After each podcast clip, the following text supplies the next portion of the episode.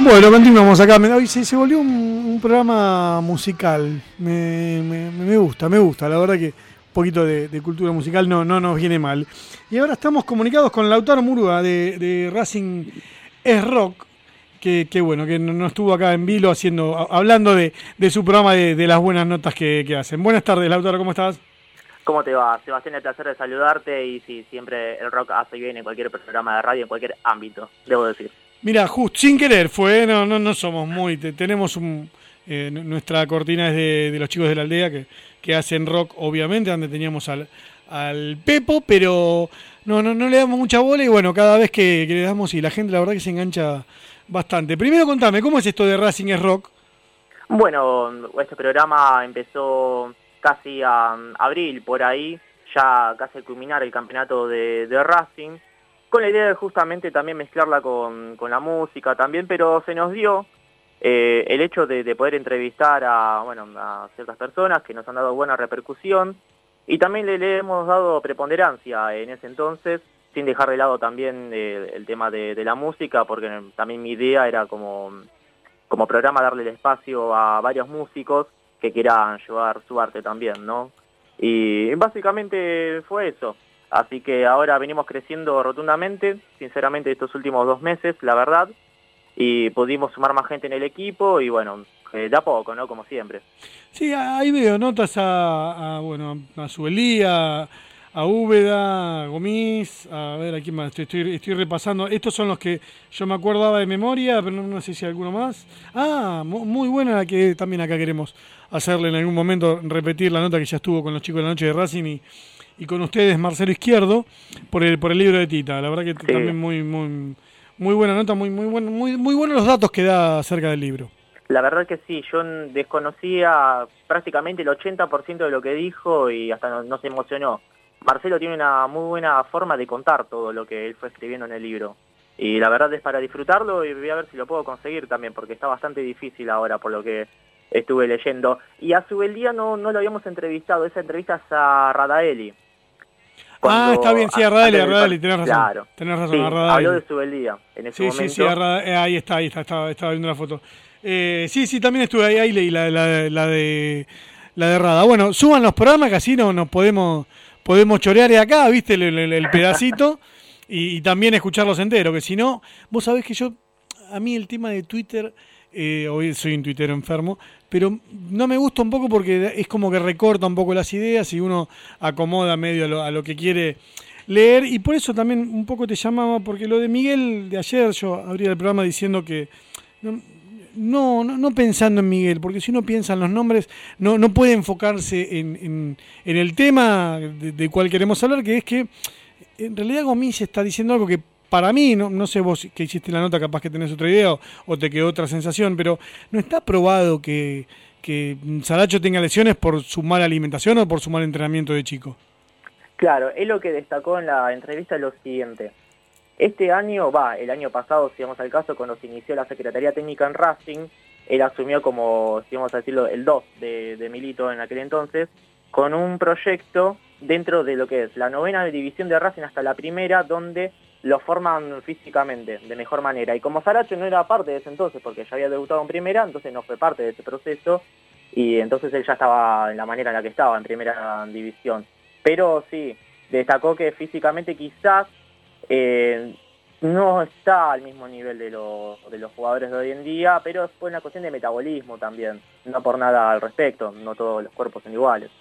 Sí, sí, a mí lo, que me gusta entender un poco es que eh, tener un poco más de cuidado en la comunicación porque más allá que esto lo, puedo leer yo de acá, de Racing 22, ponerle, pero eh, imagino que esto en la selección o hay, hay rebotes que sin querer, porque yo sé cuál es la intención de Miguel, y lo, Miguel inclusive yo creo, creo que quiere decir que ahora se está trabajando bien, pero en definitiva no deja de ser algo que estamos tratando de vender, ¿no? Viene en el programa de ustedes, eh, dijo que bueno que Racing era un club eh, vendedor, espera, como, como River y formador, como River y como Vélez. Mira, te, lo, estoy diciendo de memoria, ¿puede ser? Eh, como, sí, Vélez y River, a ellos dos. No sé si Lanús también, ahora mismo no recuerdo, pero sí destacó a Vélez y River como los mejores formadores, junto con Racing, obviamente. Claro, ahí de ahí me surgía la duda esta, ¿no? De decir, che, ¿qué, qué lástima, o, está mal comunicado o hay algo que en el medio está mal, ¿no? Porque en definitiva a Saracho le debe quedar un año y lo tenemos que vender. Eh, obviamente no van a dejar de comprarlo por esto, pero nada, me, festejaba un poco que, haya un programa de radio que, a veces saque estos temas, ¿viste? No, que no hace falta ni ponerlo en el centro, sino que son cosas que pasan y que, le están pasando a Racing. Claro, exactamente. Sí, acá la declaración la estoy leyendo ahora en este mismo momento. Matías Aracho no tuvo la misma preparación física que tienen hoy en día los chicos. Eso puede ser la causa de sus lesiones. Sí, en sí lo dijo de esa manera, pero después desglosó la idea justamente. Ah, dando a entender que, había, se había iniciado obviamente en el 2018 y bueno, de ahí contó todo el proyecto de hoy en día. Sí, bueno, y a ver, cuesta, ¿no? Mantener un partidario. Y la verdad, eh, sí. Yo sinceramente no, no, no, conozco gente que va del discípulo que viva de esto. No, es imposible. Hay que tener un carrerón tipo tipo Flavio, no sé, tipo Paradiso. Hay, hay, hay, hay tipos que nos precedieron, que llegaron. Lo que pasa es que ah, también hay algo que es real. Creo que esto de, bueno, de, internet o de, encontrar estos espacios que antes tampoco se daban, ¿no? Antes quedaban en manos de muy, de muy poco la información. Sí, eso es cierto, totalmente. Y, pero bueno, es cuestión de, remarla y ya que quede como un hobby. Es una lástima, la verdad, sinceramente, pero bueno, eh, de algo hay que vivir y bueno, eh, por eso obviamente uno consigue trabajo por otro lado y esto queda como un hobby, una distracción. Vos sí sos periodista, ¿no? ¿No sos ladri como yo? ¿O sos del gremio mío? No, sí, soy, soy periodista y trabajo en un sindicato. Ah, muy bien, muy bien, muy bien. Bueno, a ver, eh, repetimos, jueves 23 a 0 horas por AM 1000 160 y AM 1650. ¿Cómo es que salen por dos radios? Porque, bueno, eh, la radio de Antares, el director era Norberto Chindemi, y bueno, lamentablemente hoy ya no lo tenemos con nosotros. Él era un tipo muy querido dentro del mundo Racing, y bueno, la radio quedó en manos de, sus hijos, nietos, de su familia, y como es amigo de, mi familia, se contactaron conmigo porque al no tener programación me pidieron el favor de, si podían pasar en mi programa. Le dije que sí, obviamente. Termino el programa, se los mando. Entonces en eso no hay ningún problema. Si, les sirve para, para lo que sea, bienvenido sea. Eso siempre predispuesto. Che, yo te digo porque me está pasando ahora el aire. Em, Tony Montana, ¿lo conocías o algo? Porque es, un hincha de Racing que falleció em, en estos días y nos están escribiendo. Yo no llego a conocerlo, no sé si le escribieron a ustedes o si estás al tanto. Tony Montana, la verdad que no me suena sinceramente. Bueno, si no le digo mismo a los oyentes de acá de, Racing 22 que, que, falleció y aparentemente a veces uno conoce a tantos que, termina sin conocer también a muchos, pero eh, nada, falleció, es un hincha de Racing que eh, eh, es muy, era bastante conocido, por lo menos por muchos amigos amigos en común que, teníamos y le mandamos las, condolencias a, la familia. Pero bueno, no te quería despedir con esto. Eh, decime algo que te haya quedado a vos, que, siempre despedimos así, acá eh, como costumbre. Bueno, no, más que nada, obviamente no... En el caso de Matías Aracho, si se sobre malentendió lo que fue la declaración de Miguel Gómez, eh, vamos a intentar también aclararlo, ¿no? Porque tampoco está para perjudicar a alguien del club que siempre le dio buenas alegrías, ¿no? no, este creo que por eso también a veces, y a mí me cuesta alejarme, a ver, por ejemplo, hablar de, algún error en la Secretaría Técnica, no sé, vamos a poner a, a Bevans, eh, que podría ser un, error que se puede tener, porque todo lo va a ver, los clubes de de, Europa con los mejores captadores y con los mejores sistemas también cometen errores. En Racing está pasando esto de, quizás como tenemos ídolos o como tenemos a gente buena y capacitada, como puede ser Gomiso Milito, a veces cuesta penetrar con alguna crítica que, es constructiva. Claro, sí, exactamente. Lo importante es siempre lo que digo, mantener un respeto y aceptar que hay personas que quizás piensen distinto, ¿no? Eh, en base a lo que digo es esto, a mí me han ido a la yugular con respecto al, tema Saracho, porque en sí, eh, y esto me remoto al año pasado ante la venta de Lautaro Martínez, a mi juicio fue un mal negocio que hizo Racing, eh, totalmente. Eh, habían dicho que fue la, venta más cara de la historia y todo lo demás, y no fue así, quedó en, la cuarta posición. la venta de Lautaro Martínez y a Racing no le han pagado completo, sino que ha recibido en limpio 11 millones de euros cuando hay cinco restantes que se los darían en caso de objetivos cumplidos o no de Lautaro Martínez, una locura. Entonces en base a eso, noté que ahí empezó a resurgir con preponderancia el nombre de, Matías Aracho cuando ya había debutado en primera. Y veo que del lado de la dirigencia, que para mí es muy marketinera, si vamos al caso, lo, lo han quizás inflado o apurado mucho a un juvenil que es un crack. Para mí tiene todo para jugar en Europa, pero de la nada le, trajeron un mundo encima de que quizás no estaba tan preparado. Y yo físicamente, sinceramente, no lo veo del todo bien. Y por ese motivo las lesiones de hoy en día, y también lo veo técnicamente en la cancha, a veces comete errores que hay que pulirlos ¿no? Eh, en el correr del, del futuro. Por ejemplo, la media distancia y también el saber chocar con el rival, ¿no? pero eso también es la cuestión física, pero le falta ese, ese golpe de horno todavía le veo. Pero le alcanza para ser titular, obviamente.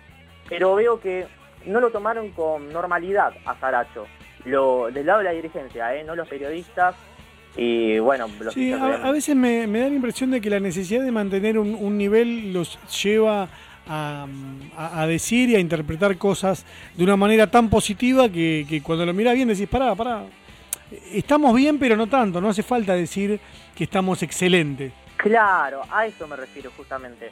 De no agigantar algo que es sumamente normal, de que se, se Racing cosechó a un crack, eh, está jugando, pero es eso, no, no, no lo, de la manera en la que lo, que lo inflan y ahí le echo un poco la culpa también a las redes sociales, ¿no?